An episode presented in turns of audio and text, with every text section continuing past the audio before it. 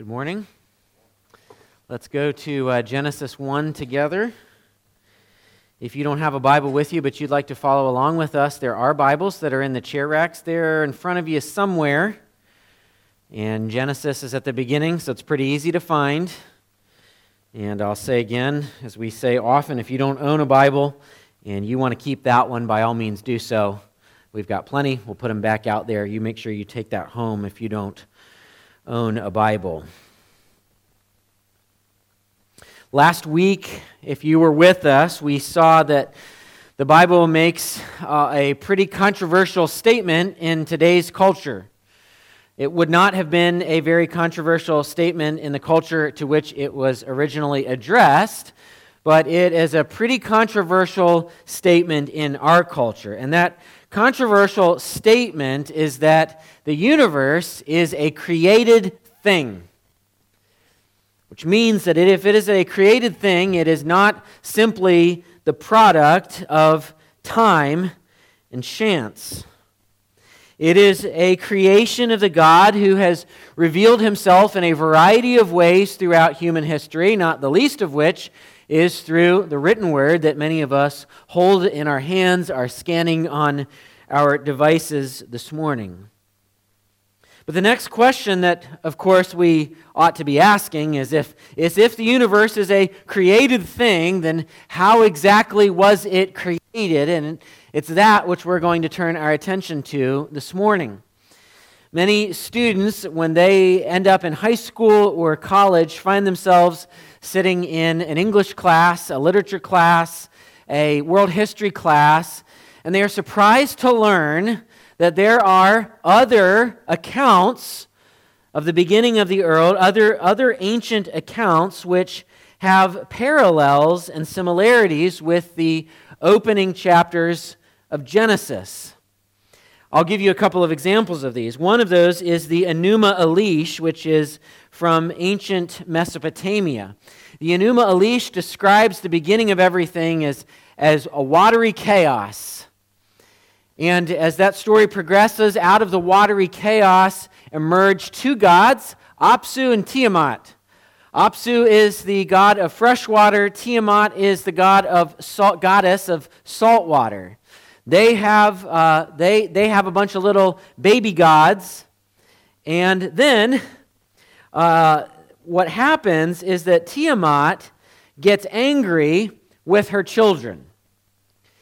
And her solution to that is to create 11 monsters to destroy them.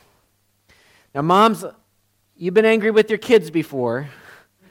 I'm not saying you've ever been there, but I'm not saying you haven't been there either. She creates these 11 monsters to destroy her children, and I'm compressing the story a little bit, but basically there's this battle between her children and the monsters, and eventually Marduk, one of her children, defeats them and actually kills his mother, Tiamat.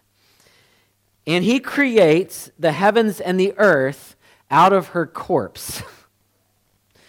so, savage. uh, but that's, that's the story. of the Enuma Elish.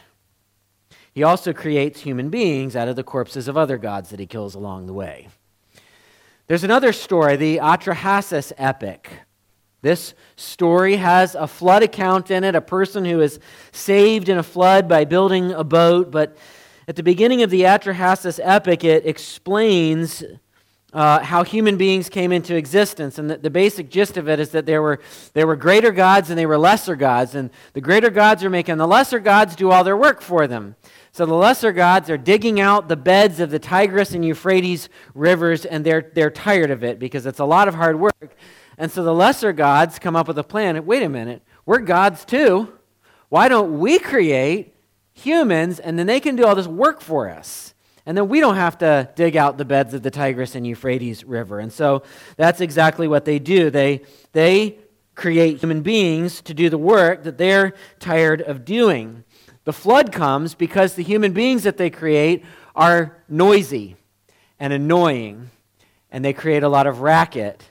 And so they decide that they're going to wipe them out because they have disturbed their rest. I said that there are similarities between these stories in the first couple chapters of Genesis. But as you can probably see in what I've just said, the, similar, the, the differences are far greater than the similarities. Rather than seeing the creation account in Genesis as just one version of all those myths or dependent in some way on those other accounts, what Genesis does is actually repudiate those accounts. Genesis presents a, a vision and picture of God that is completely out of step and antithetical to these depictions of origins. Put simply, the creation account in Genesis is meant to make a theological statement, theological points about God. And hopefully, by the end of our time today, we'll see some of those contrasts together. But again, if you were with us last week, you might remember that the Bible begins, the opening verse of Genesis begins by saying, In the beginning, God created the heavens and the earth. And then what often happens is our, in our minds is we skip over verse 2 directly into verse 3. But verse 2 tells us something interesting. Verse 2 of Genesis chapter 1 tells us that after God creates the heavens and earth, it gives a description. It says that the earth was without form and void. That it's without form, and void here means empty. So the world is without form and empty. And the Bible also said that the whole thing is blanketed in darkness. And so when we read that, the author is, is asking us to ask the question what's God going to do with this? What is God going to do with this place that is unformed, unfilled, and layered and blanketed in darkness? And I said last week that we were going to see that God is going to make this place sing as He fills it with light, forms it, and fills it with beauty for His glory and for creation's good. What we're going to see here in Genesis chapter 1 is a presentation of the creation of the world by God in six days. And we're going to see him begin first by addressing the issue of darkness by creating light. But then, after he creates light, we are going to see the creation story directly address these other two issues that, that, the, that the heavens and the earth are without form and void. They're, they're unformed and unfilled. And what I'm going to show you here on the screen behind me in just a moment is, is the parallels, the beautiful parallels that are, that are uh, expressed in the creation week. As we see in the first three days, God forms spaces, and on the second three days, uh, fill those spaces. Let me show you what I mean. On the form side of things, in day one, we see God creating what we might refer to as the space of day and night. On day two, we see him creating the spaces of ocean and sky. And on day three, we see him create the space of land. And so we've got three, three uh, formations that, that, that, that make it so that it is no longer unformed. Then, what we're going to see on the filled side of things is, is that each de- corresponding day is going to fill that corresponding space. So, on day four, we're going to see God fill that space of day and night with the sun, the moon, and the stars. On day five, we're going to see Him fill the oceans and the sky with fish and birds. And on day six, we're going to see Him fill the land with animals and humans. Do you see Verse 2 is expressing we got a place that's dark, it's unformed, it's unfilled. Now we're going to see it become a pl- there are going to be spaces created, it's going to be formed, and it's going to be filled.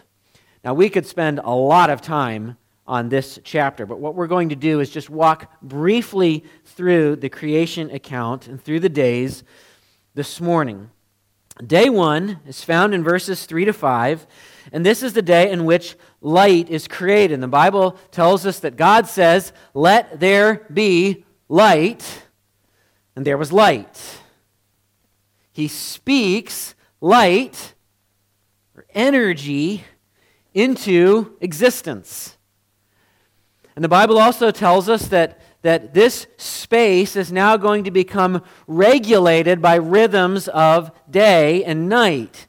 There are all kinds of cultural differences that we have with people throughout the ages or people and cultures throughout our world right now. But one of the constants throughout all of human existence in any culture or any time period is that we have all lived with the rhythms of day and night. And one of the th- things that I want to point out here that's interesting on day one is I want you to notice that God creates light without a light source. Isn't that interesting? I don't really have any more to say about it than that. It's interesting. light without a light source, it's just there. Day two, verses 6 to 8. We have the spaces of the ocean and sky filled. If you're there with me in Genesis 1, look at verses 6 to 8. The Bible says in verse 6 And God said, Let there be an expanse in the midst of the waters and let it separate the waters from the waters. And God made the expanse and separated the waters that were under the expanse from the waters that were above the expanse. And it was so. And God called the expanse heaven. So, count five times in just those verses I read, God speaking of the expanse. This is a separation. Basically, what the Bible is telling us here is that is that we have a separation of the water of water so that there are waters above and there are waters below and there is an expanse between them.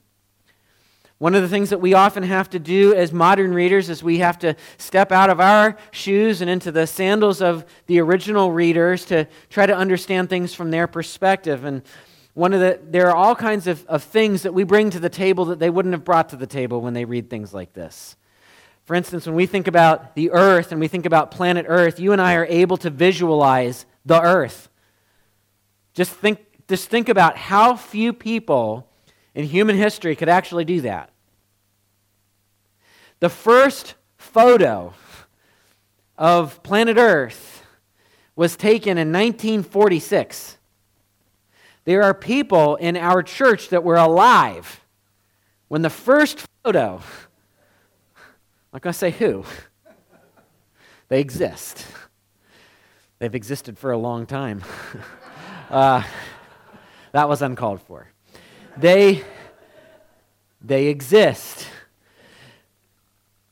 And it's, it's a grainy photo, and it's not the whole thing, and it's black and white.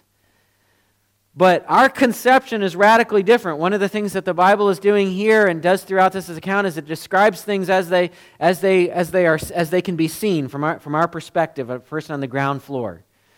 They would have conceived they wouldn't have conceived of the earth as a, as a globe necessarily. They wouldn't have understood concepts of atmosphere and space at this point. There's stuff that's above, there's stuff that's below. There's an expanse between them.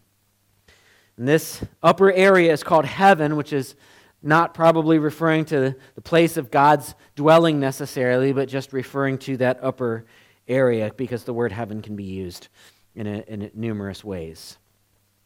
On day three, in verses 9 to 13, we see the, the space of the land being created. So we've got waters above and waters below, but now there are further, further boundaries created below with with land that, is, that land that has, has established boundaries for the seas and the rivers and lakes and all of those sorts of things. And there's vegetation that is put on this land that can propagate itself, it can reproduce itself, it can drop seeds into the soil that will spring up. Dandelions can, can have those little fluffy things at the top, whatever those things are called. I told you last week I'm not a science guy, and you're going to see that a lot. Uh, the fluffy things that float off and they land somewhere else and they create more dandelions. So no longer do we have a place that is unformed. We've got a place that is very much formed in the first three days, but this, these spaces that have been, been formed, these spaces that have been created, are unfilled. And so now this, the, the latter three days of creation are going to address that. On day four, in verses 14 and 19, we see the creation of the sun, moon, and stars. And we see God filling what He's formed on day one.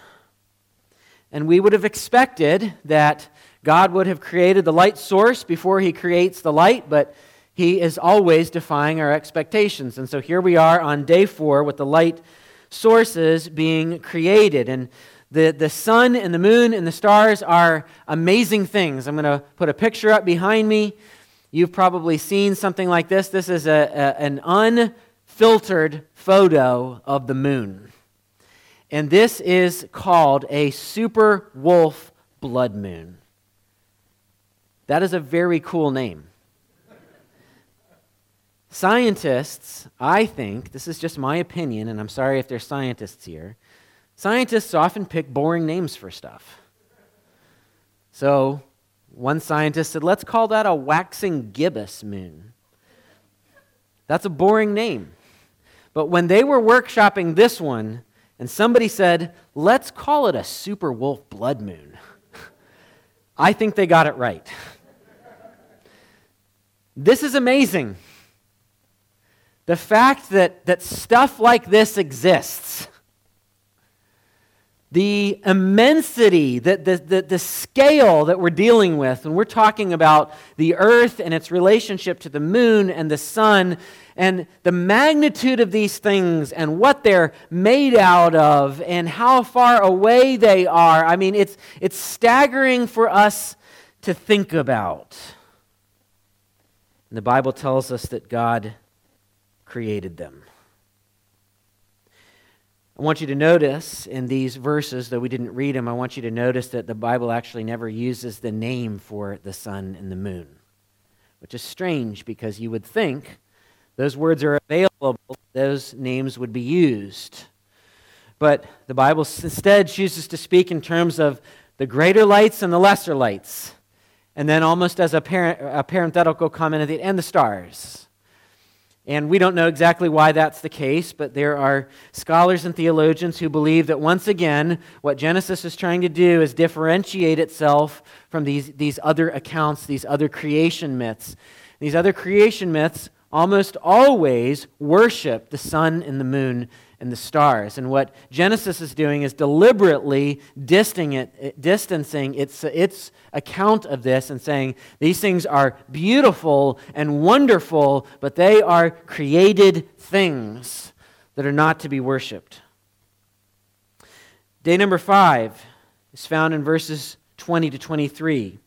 God fills the spaces of sea and sky with fish and birds. Genesis chapter 1 and verse 20 says this and God said, Let the waters swarm with swarms of living creatures, and let birds fly above the earth and across the expanse of the heavens. So when, when God is creating, when God has created these spaces, He's then going to fill these spaces. And one of the things He's going to fill these spaces with is the picture behind me. This uh, terrifying thing is an anglerfish and one of the reasons why I am never going to go deep sea diving, because those things are there. And God decided that He would put those things there. They're actually kind of amazing. They have these bioluminescent uh, fins and, I don't know, like hair things. Uh, again, not a science guy. Uh, hanging off of them. And one of the ways they're able to attract prey is by having this little light. If you, I think there's one of these things, a version of these things in uh, Finding Nemo. Um, but uh, they've, they've got that little light that's hanging out, and a little fish is drawn to the light, and then boom, they're dead. They're lunch for the anglerfish. And God created stuff like that. And He put it in the oceans, and He put birds and put them in the skies, and they are able themselves to be fruitful and multiply just like the vegetation that he places on the earth. Day six, we find in verses 24 to 31, that's a typo on my part, uh, where it says 14, that should be 24 to 31. But on day six, God takes the land and he puts animals and humans on it. So God creates all the animals, including the one on the screen behind me, I know. I knew you'd do that. I put it up there just so you would do that. That's a quokka. Quokkas are the happiest animals on earth. And you can see why quokkas are the happiest animals on earth because they're smiling while they eat their lunch. Quokkas are so happy. They only, they only exist in a couple of places. They exist on a couple of islands off of Australia. Uh, they're happy. You can go there and take selfies with them. They like that, and people do that. So if you search for quokka selfies, I would recommend you not do that right now. Uh, you'll find lots of pictures of people taking uh, their selfies with quokkas. I will tell you this about them that's going to kind of ruin it for you.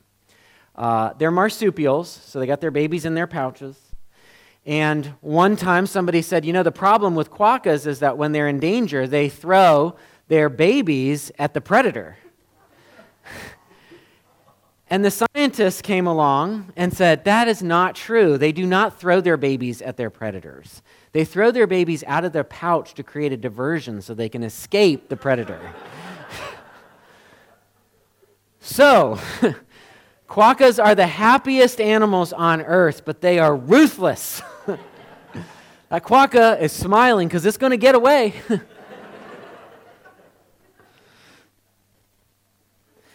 There's no point to me putting all these pictures up there other than to show you, like, this is stuff that exists. Isn't this amazing?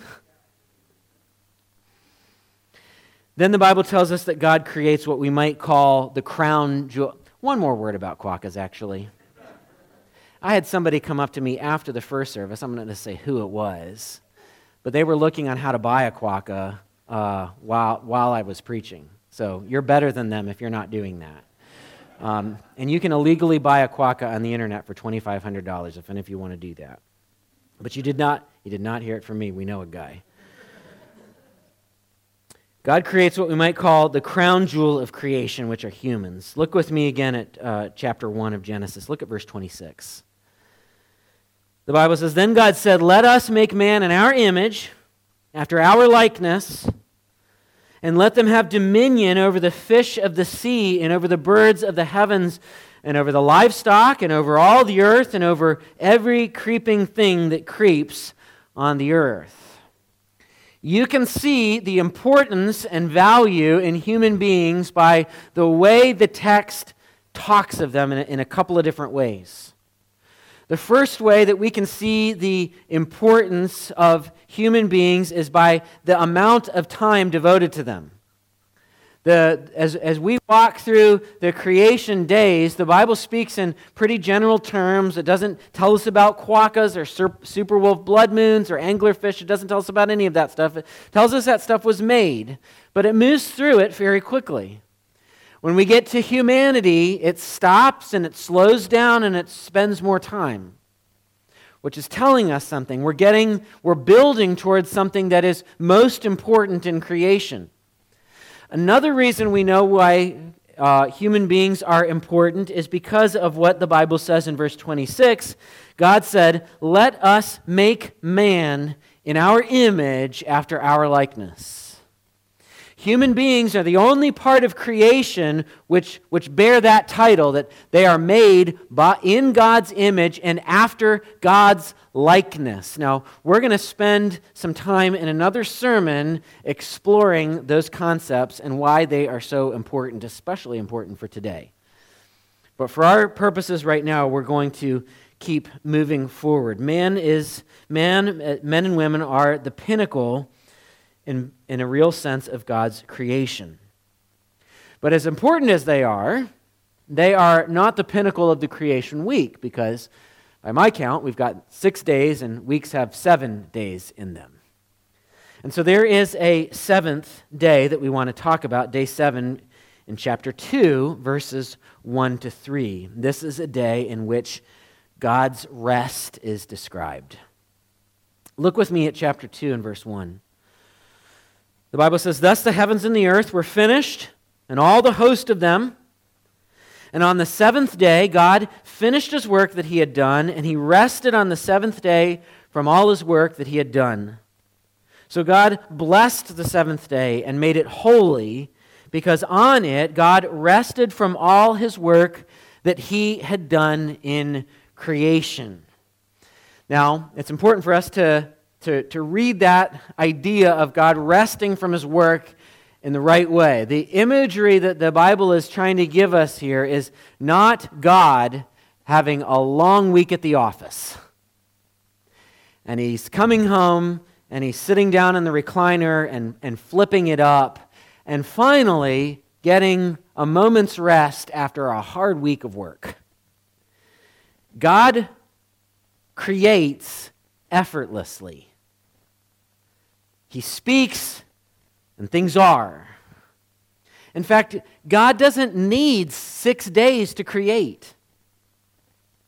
God, it, it didn't take God that long because he had so much to do. He could have spoken the whole thing into existence. Boom, it's there. So God doesn't need a nap. God's rest means ceasing from his labor. And there's an important feature here to this day that's going to be kind of like a little breadcrumb, a little teaser that you can file away for a little bit later. But there's a feature to all of these days that's not present in the seventh day. And all of these days, they end with, and evening and morning was the first day, the third day, the fourth day, etc. But that isn't present in the seventh day, which is, I believe, the author's way of telling us that there is something about this day that is still going. And that's something that we want to come back to and explore on in another message here in the near future. But here will suffice it to say that on the seventh day, God rests, He refrains, He ceases from His work. Okay. That was like a sprint through the creation days. And if you're not familiar with that, many of us are, but if that's, this is unfamiliar territory to you, then I would encourage you to read through those things on your own time, even today.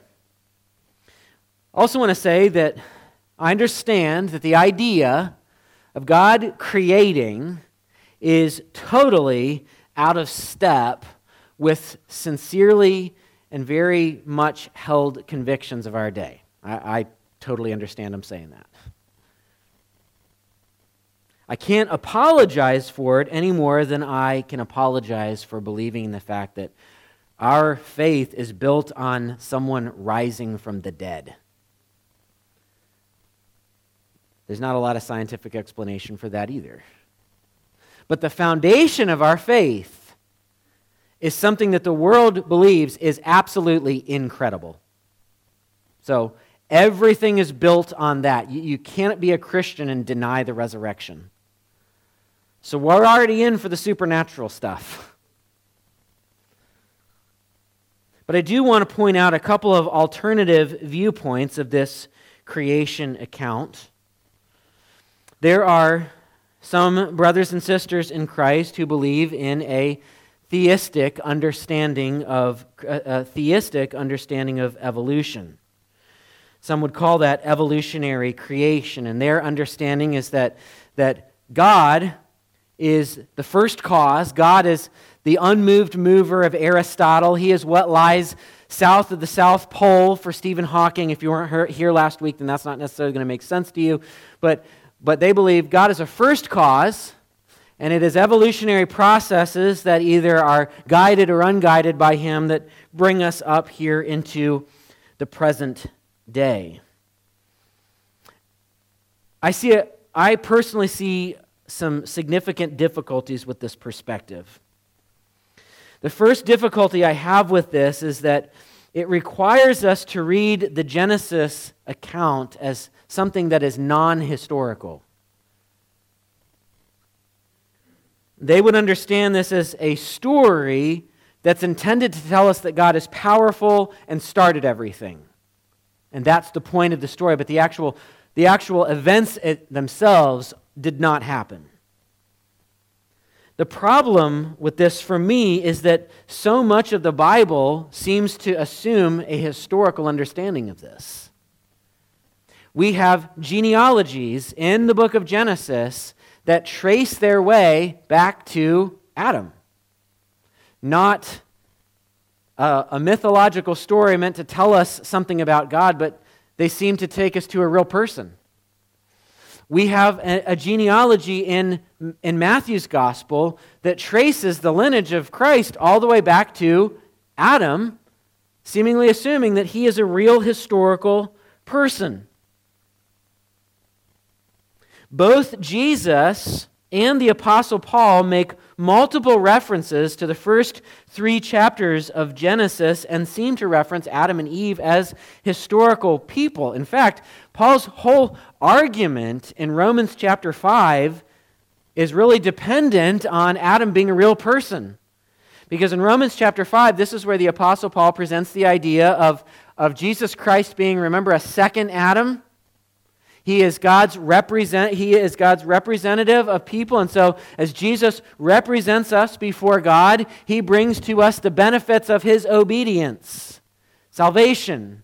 Whereas the first Adam represented all humanity before God and gives us the lack of benefits of his sin. I mean, it just seems pretty difficult for me to get around the historical nature of these people. A second difficulty I have with that conception is that the Bible tells us that death is a direct result of sin.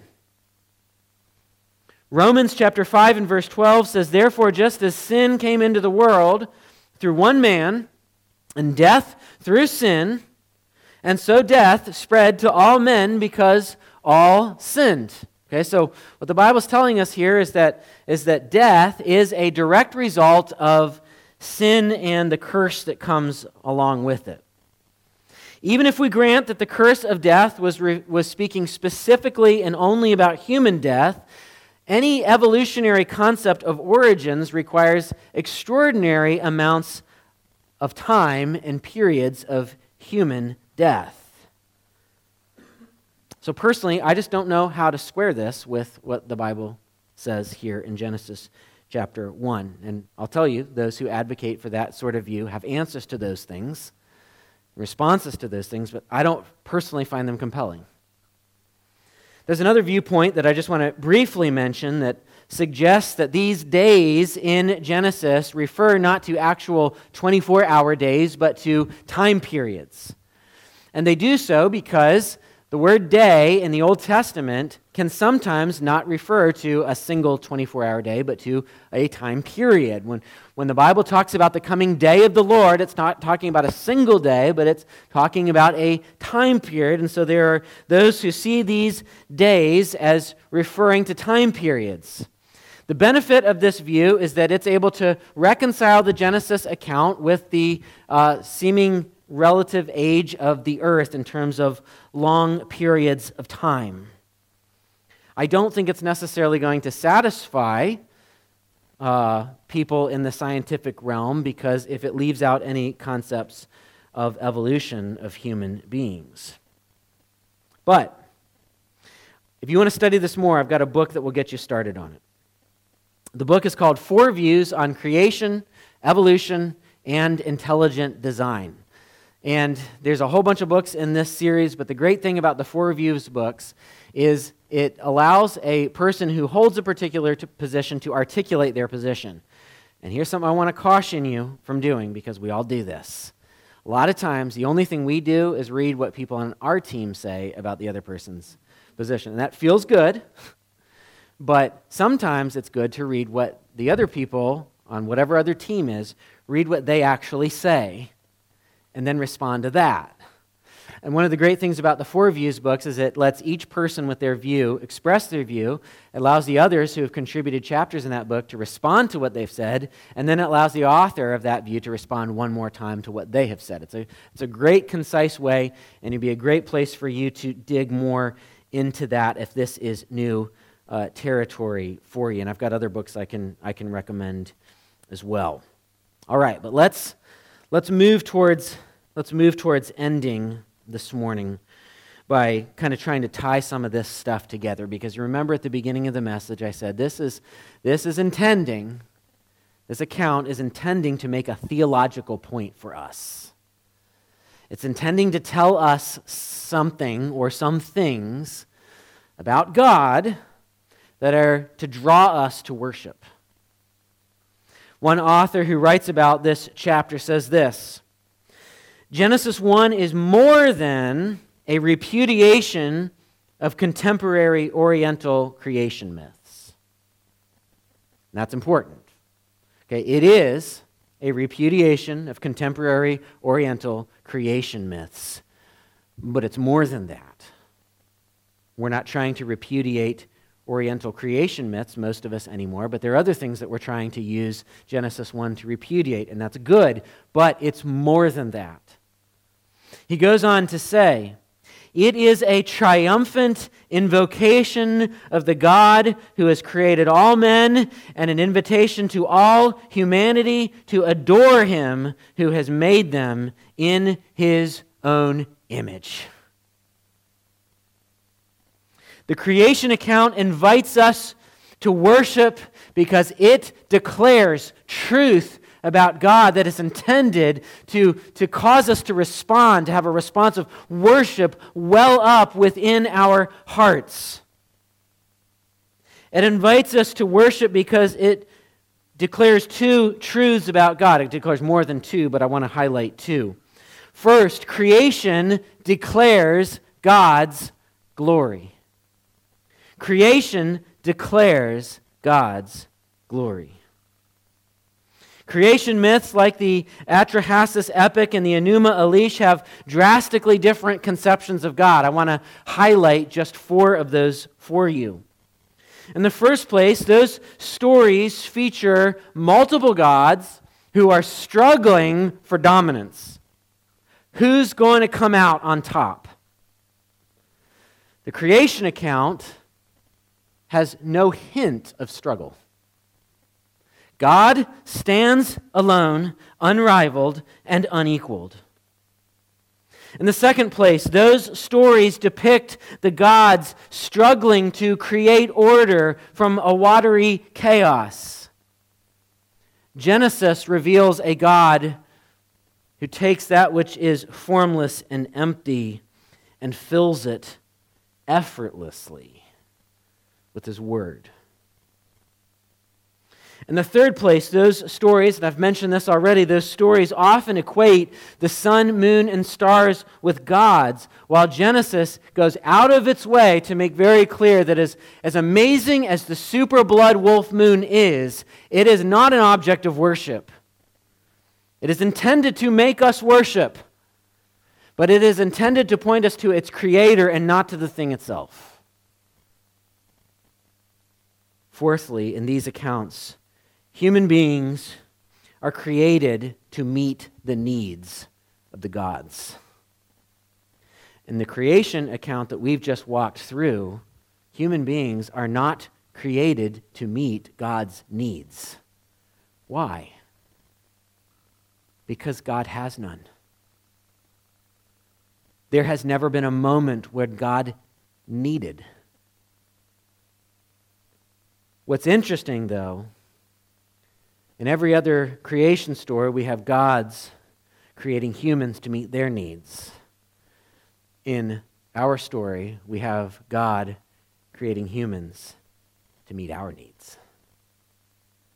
What does that tell you about what he's like? No wonder the psalm writer in Psalm 19 and verse 1 can burst into praise, saying this The heavens declare the glory of God, and the sky above proclaims his handiwork. Day to day pours out speech, and night to night reveals knowledge. When I see that in verse 2, when I see that statement, day to day pours out speech, I think that the universe is a prolific place. When you think about an author who is prolific, when we say that an author is prolific, what do we mean? We mean that that author has been able to, to churn out lots of words, lots of pages, lots of books, and there are some prolific authors out there. And I think one of the things that the Bible is telling us is that the creation itself is prolific. It shows us thing after thing after thing after thing, a, a, a, deluge of these things that point forward to God and declare His glory. The sky is full of those things, the earth is full of those things. Declares that God is glorious. But I want us to see in the second place that creation also declares God's goodness. No less than seven times in this chapter that we've read together, the Bible tells us that God declares that his creation is good. Twice in this chapter, it tells us that he blesses his creation. Now, there's no question, creation's been corrupted. And we all know that by experience. That's why I titled the message today, A Very Good Place to Start. But creation itself, even corrupt creation, is still a reflection of God's goodness. And I want you to just stop for a moment. I want you to put yourself wherever that place is where you feel the goodness of God in creation. Where is, where is that place for you? Where is that place that you wish you could always be? Now, some of you hate the beach. And having lived for a, a long, large part of my life away from the beach, I don't know how you guys do that, but I guess the thing you're around is the thing you don't care about. So you can plug something else in. But there's just something about the feeling of being at the beach for me when the sun is out and you can just start to feel that bite on your skin that's like, okay, you have really got to make sure you're sunscreened up because you're about to be fried. but when you are, there's a, there's a great feeling when, when I've been at the beach all day and I'm walking off of the beach and there's that combination of sand and salt water and sun, that the warmth of the sun at like five or six o'clock when it's kind of past, and it's just, it feels good. Now, maybe you hate the beach. Maybe it's the mountains. Maybe it's Arizona. What do you got about Arizona? Arizona's pretty. People are laughing about Arizona. Uh, you know, you got Sedona in there. You got the, the colored, uh, whatever the things are. You got cactuses. You don't see those here. It's all kinds of stuff in Arizona that's good. Um, but there's, you got your place. Maybe it's the place where you grew up. Maybe it's that pond that you used to fish in. But it's where you, you feel at home in creation.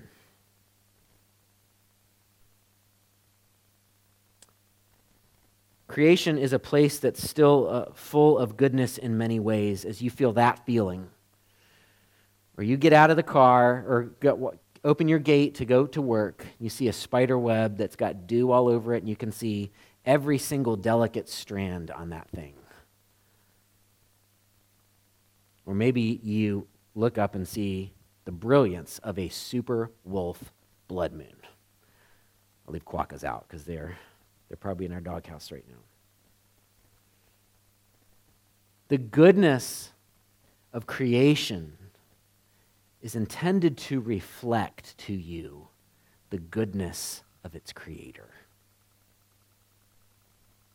When you feel that, when you see that, when you experience that, whatever that is, whatever makes you pull out your phone say, I got to get a picture of that, that is an expression of the goodness of God still reflected. And it ought to draw grateful worship from our hearts. The New Testament tells us, and I mentioned this last week, but the New Testament tells us that God created through his Son. Hebrews chapter 1, verses 2 and 3, speaking of this, says, Through whom, that's referring to Jesus, also he, God, created the world. He, Jesus, is the radiance of the glory of God and the exact imprint of his nature, and he upholds the universe by the word of his power. I mean, think of the, the beauty of the Christology that's, that's presented to us in those short verses. He is the radiance of God's glory. He is the exact imprint of his nature. And though, though there are scientifically discoverable laws that govern everything from magnets to rainbows to electrons to gravity and everything in between, underneath all of that is the Son upholding everything by the word of his power. And even though this creation that he made has been corrupted by sin, the Bible tells us something that's absolutely staggering because every one of us have experienced not only the, the, the warmth of the sun on our skin, but creation hurts because it's been corrupted. And the people in it have been corrupted, and we've contributed to the corruption. And yet, the Bible presents a picture of a creator who does not stand apart from that creation, but actually enters into it as a participant. And not only does he enter into it as a participant, but, but lives perfectly, dies sacrificially on the cross, resurrects from the dead, so that the creation can be restored. And not only that the creation can be restored, but those of us who have had a, broke, a relationship broken with God can have that relationship reconciled. And if you're here this morning and you feel the brokenness of your relationship the way, with God, the way I feel the sun on my skin, it's something you can feel. The invitation for you today is to turn in faith to the Christ who would enter creation and offer himself so that you could be restored, forgiven, and made new. Reflection of the, the, the goodness of creation is ultimately a reflection of the goodness of Jesus. We're going to sing about that in a moment, but let's pray together.